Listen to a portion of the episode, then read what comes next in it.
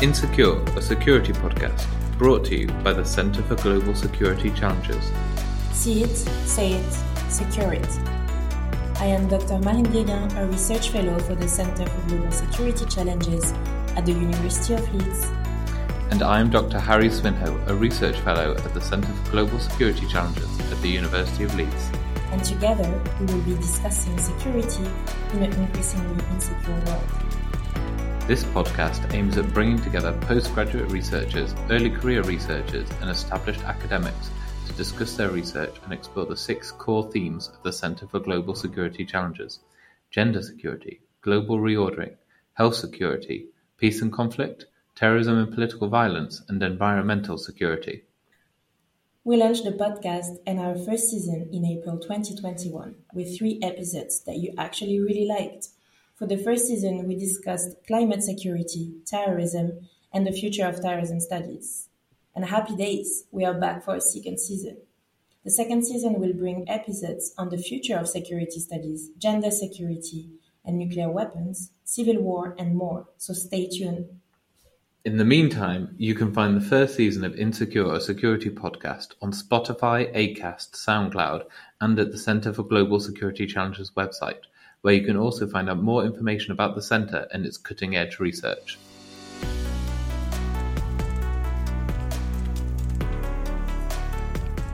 Hey, Harry. Hey, Marine, how are you? I'm good. Feels kind of weird to be back after such a long time. Yeah, it's been way too long. Definitely missed recording the podcast as I'm sure all of our fans did as well. But now we can definitely say we are back. We are launching our second season of Insecure Security Podcast. Yes, so, so happy. Season one was actually such a success. You guys enjoyed so much, and we had listeners all around the world. So, thank you. Yeah, thank you so much, everyone. This podcast means a lot to the both of us. So, thank you, everyone who listened to season one and who's now coming back for more. Well, I think the main question is why we have been away for so long. I think we both been working on few projects.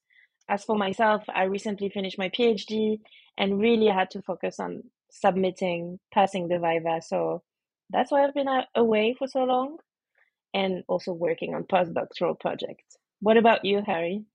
Yeah, similar. So a nice mix of, I guess, kind of personal and professional reasons. So I had a sort of partnership last summer, which was great, but took a lot of planning. So uh, you know, took a break from podcasting for that, and then I've been working on turning my thesis into a book proposal, which I've now kind of sent off and is being reviewed. Doing bits and pieces of research. So a paper that I presented at ISA that I think we're going to be talking about today when we talk about our research, and then just doing what I know both of us have been doing, which is just applying for jobs and postdocs and all of that kind of fun stuff. So, yeah. I can't wait for your book to be out so then we can, all of us actually, can read it. I'm looking forward to that. And yeah, I think, I mean, let's not talk about this, but job market is difficult at the moment in academia. So yeah, we are both looking for postdocs in case someone is listening to us. so you remember in season one, in each of the episodes, we were discussing terrorism studies, the future of terrorism studies, climate and the future of climate security. And I wanted to like twist the question a little bit. So Harry, instead of asking what is the future of terrorism studies or climate security, what is the future for your own research and what are your future projects actually?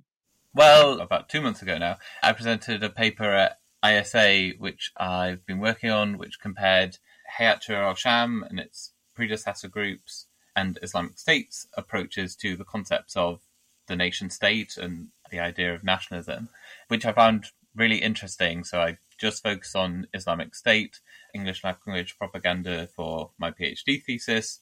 So it was great to look at a different group which emerged from the same place, had shared origins, but has moved in quite different direction.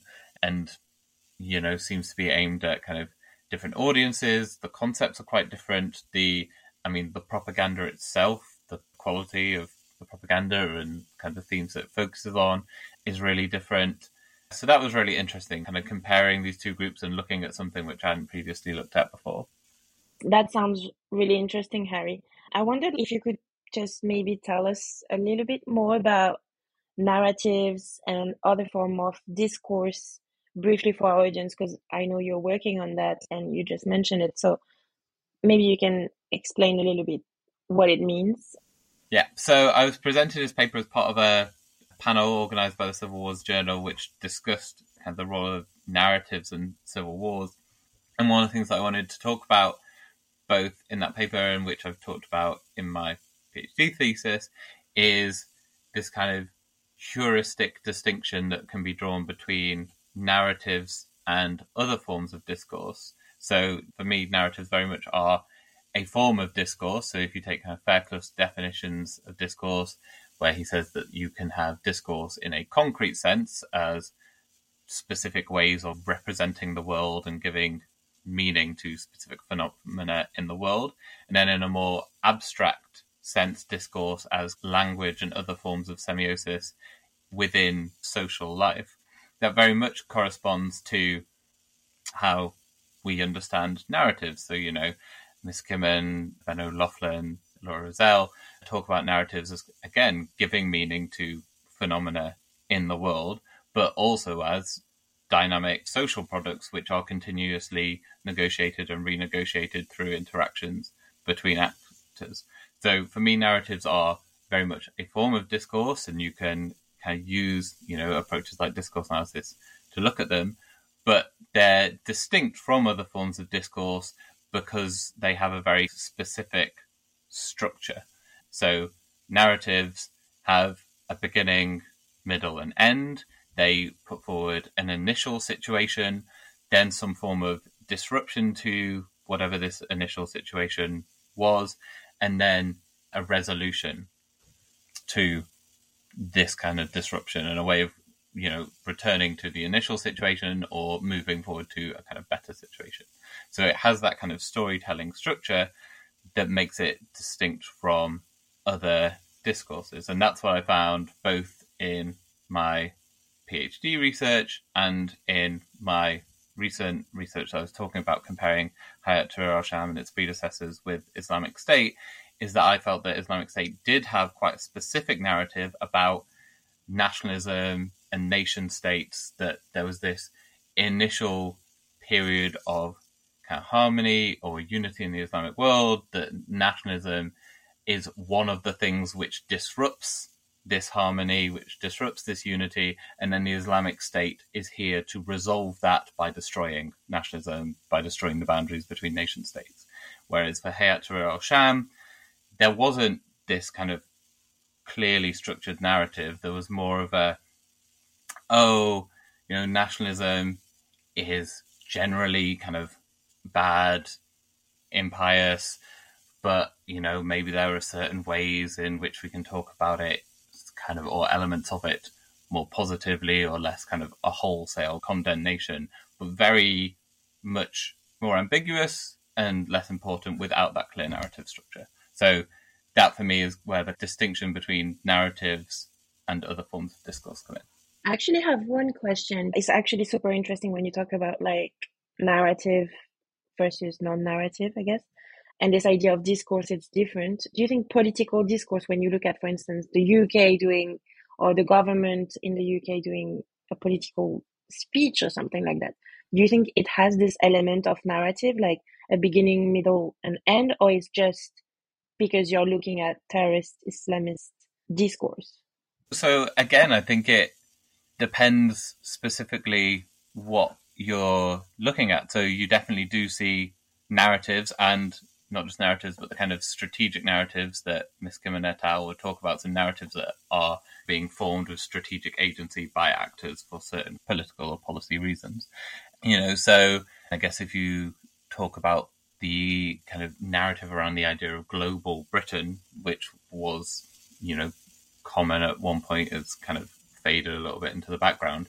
But, you know, this idea that at one point Britain was a kind of global buccaneering, mercantile trading nation, that that became disrupted, whether that's by the decline of British imperialism or accession to the EU or something like that, and that a particular form of conservative politics is here to restore that situation and restore Britain's mercantile buccaneering nature with trade deals here, there, and everywhere.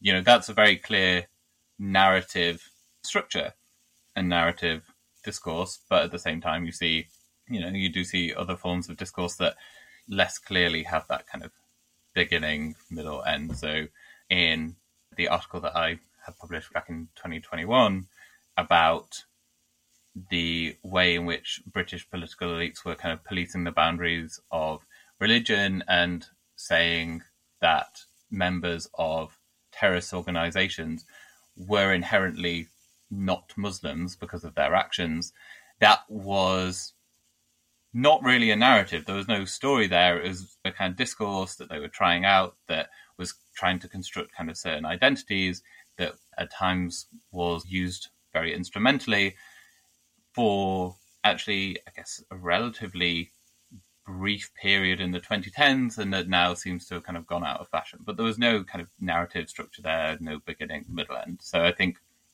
yeah, so I think you do see the distinction between those types of discourses in every context because they have different uses. Yeah, thank you. Thank you for this in depth analysis. Yeah, that's really interesting because it made me also reflect on things that I do with political discourse. So that's that's really interesting. Reflecting on that, do you think you're going to publish that at some point? Or is there any particular article or paper you've been working on the past few weeks or months, even because we've been away for so long? Yeah, so my plan is that that paper will be published at some point. I wanted to do both a content analysis and discourse analysis as parts of that paper. So the content analysis would be to track the relative importance of these ideas of nationalism and nation state in the English language propaganda produced by the two groups and also show how that has changed over time. So do you see kind of more references to these terms or concepts in certain years? And then the discourse analysis to look at specifically how those discourses are created, how they relate to identity construction, so both the groups constructing their own identity and their identity in relation to other groups. So I've done a good chunk of it. I just need to do a little bit more. So I need to do some more work on the content analysis. It's getting, as all of these papers do, fairly long. So then you get to the question of do you try and cut it down drastically or do you try and split it into two? And but yeah, my plan is to write it and then kind of see what I'm left with. But hopefully it will be published at some point. Oh yeah, I understand the feeling of like, okay, I have too many ideas. I can't write one paper on this. I need to write two or three papers even. Yeah, it's difficult. It's challenging. But yeah, I'm very looking forward to seeing it published. So I'll keep my eyes peeled for this article and we'll share it with our audience when it's out. Oh, well, thank you very much. I think we've been talking about me a bit too much at the start of the podcast, so we'll move on to talking about you and your research. So, Marine, what about you? What have you been working on for the past few months? What's the future of your research? Where do you want to take it? Well, apart from submitting this thesis and passing the Viva, I've been busy with quite a few projects, whether it was like going on conferences as we all do, you know, to disseminate our research or working on draft articles that you just like start and then leave for a few months and then come back to. Or I even also work on some research assistant jobs. So I, that's why I was busy. But yeah, one of the things that I've been working on, and that took me a little bit of time, and it was after a conference that I attended to, and it's basically a book chapter for an edited volume with the Manchester University Press, which should be coming up soon, I hope. And basically, I discuss the colonial legacies of the French counterterrorism strategy, which is kind of based off from my thesis. And I look at how the counterterrorism strategy securitized the terrorist bodies to respond to the threat of terrorism. So I don't only look at the threat of terrorism framing, but more the body of the terrorist. And therefore, I discuss the French political construction, the discourse, and the narrative as well of the terrorist order and how it informs the coloniality of power, being, non being, as a contemporary form of imperialism and colonialism, which is reproduced and reified within the French counterterrorism strategy. And so it basically look at the construction of the other, you know, like in this Orientalist critical analysis. And this other is represented through the political narrative and it impacts ultimately the French Muslim community due to the racialization, the stigmatization, and discrimination towards the French Muslim community.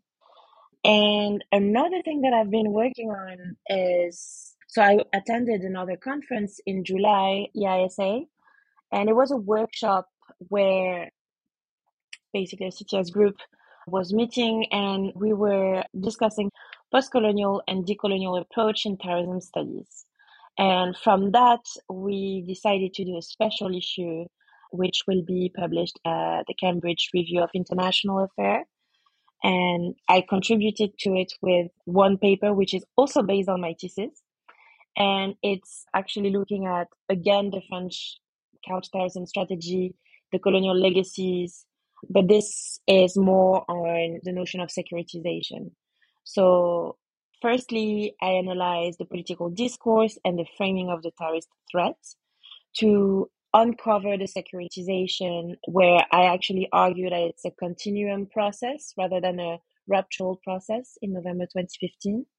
So, based on a critical discourse analysis, I engage with the debate around the constructed notion of temporality and the work of Jarvis. So, what does temporality means and what it means for emergency powers, what it means for securitization, because usually in securitization theory, we discuss this notion of emergency, which needs to be temporal. There is a rupture moment. That's why we securitize a threat. Actually, I criticize this and I think that is the threat of terrorism has been continuously framed that way and it's not like a rupture or a temporal rupture, but it's actually a continuity. And that's why I bring this notion of a colonial continuities in the way they frame the threat, in the way they frame the terrorist others, and also even the powers. The counterterrorism powers are based on a law that was designed during the Algeria War. So yeah, basically looking at securitization of terrorism, the so-called emergency powers implemented it, and the critique around the notion of rupture, temporal rupture.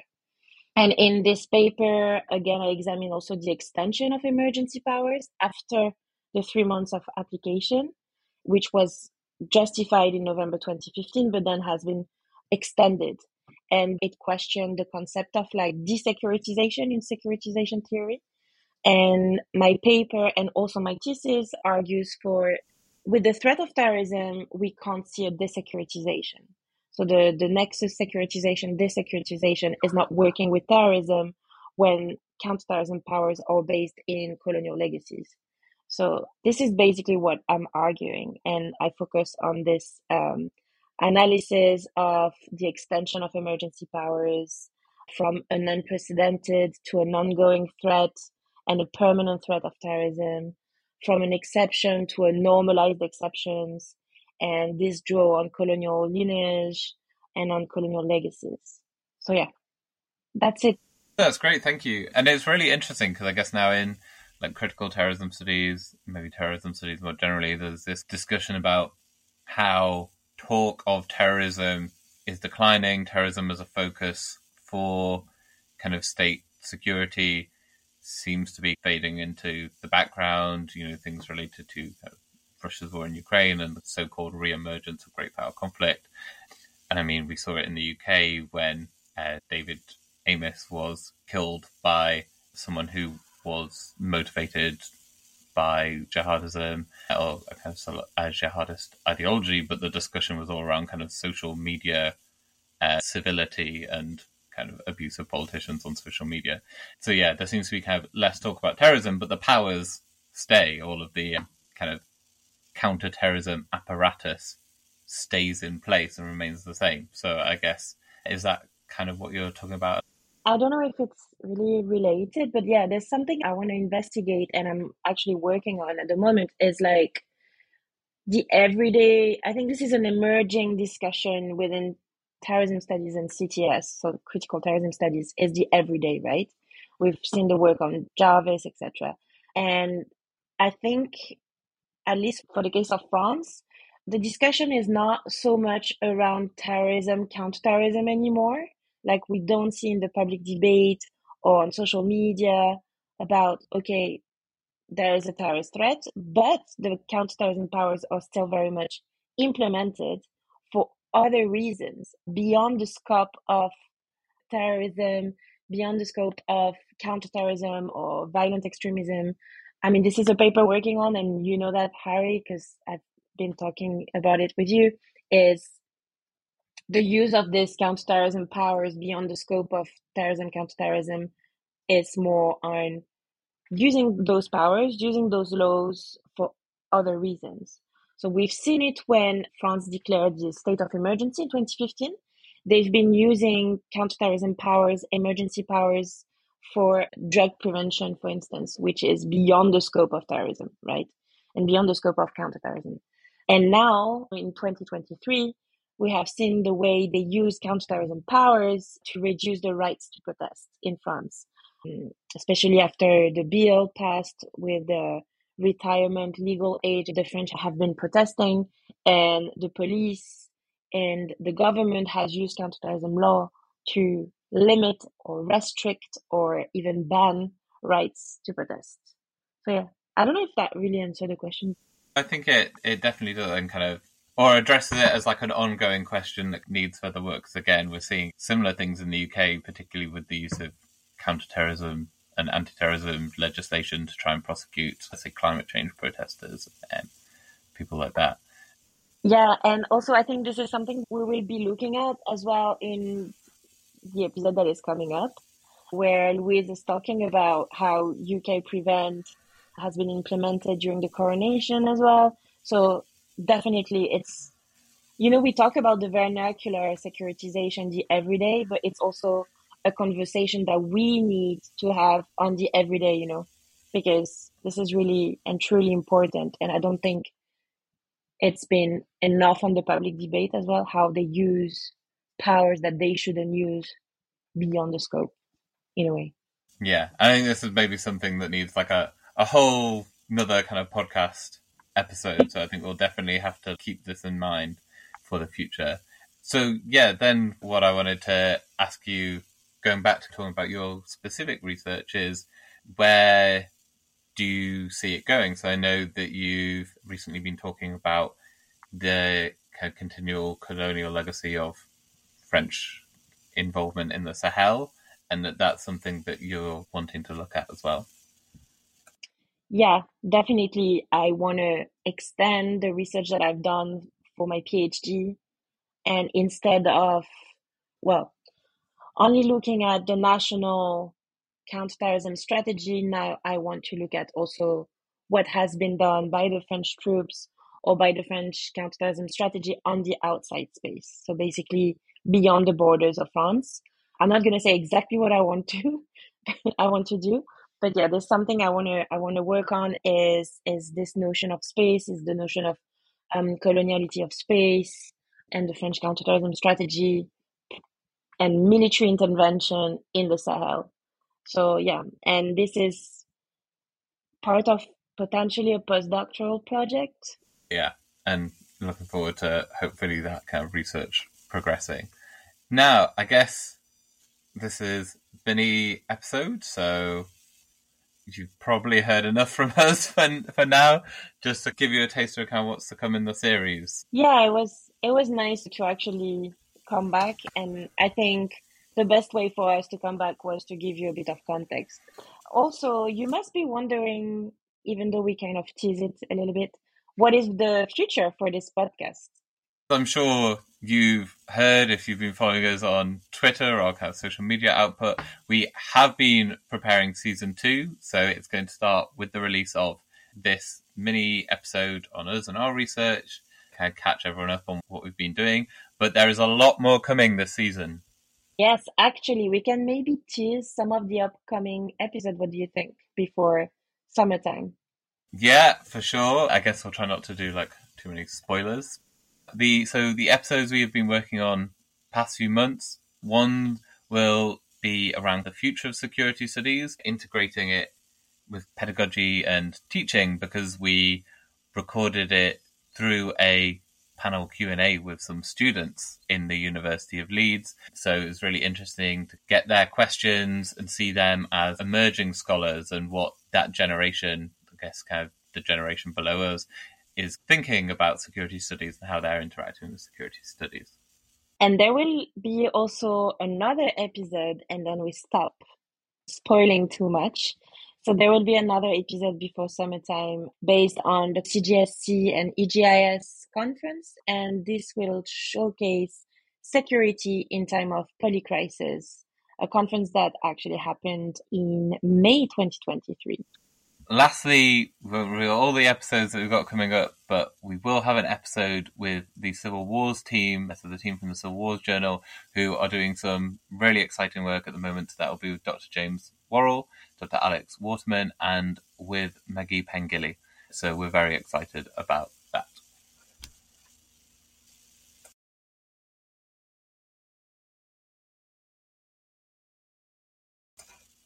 Well, that was great. We would like to thank everyone who's listening to our podcast. Please continue to stay tuned for the rest of season two, which will be coming over the next few weeks and months. Please remember to subscribe to our podcast on Acast, Spotify, Apple Podcasts, and all other major podcast apps and platforms to get future episodes directly into your feed. And if you did enjoy this episode, then please remember to leave us a rating and review. Stay tuned, and in the meantime, you can always listen and re listen to our first season. Thanks for listening. Join us next time on Insecure Security Podcast. As Harry said, our next episode is coming out actually next week and is looking at the future of security studies with a panel of guests Louise Pierce, Jack Holland, James Worrall, Laura Constantine, Lucas de Belmont, and Mohamed Abdi Mohamud. But until then, stay safe, stay secure. Bye for now. It was Harry and Marine. Insecure. A security podcast.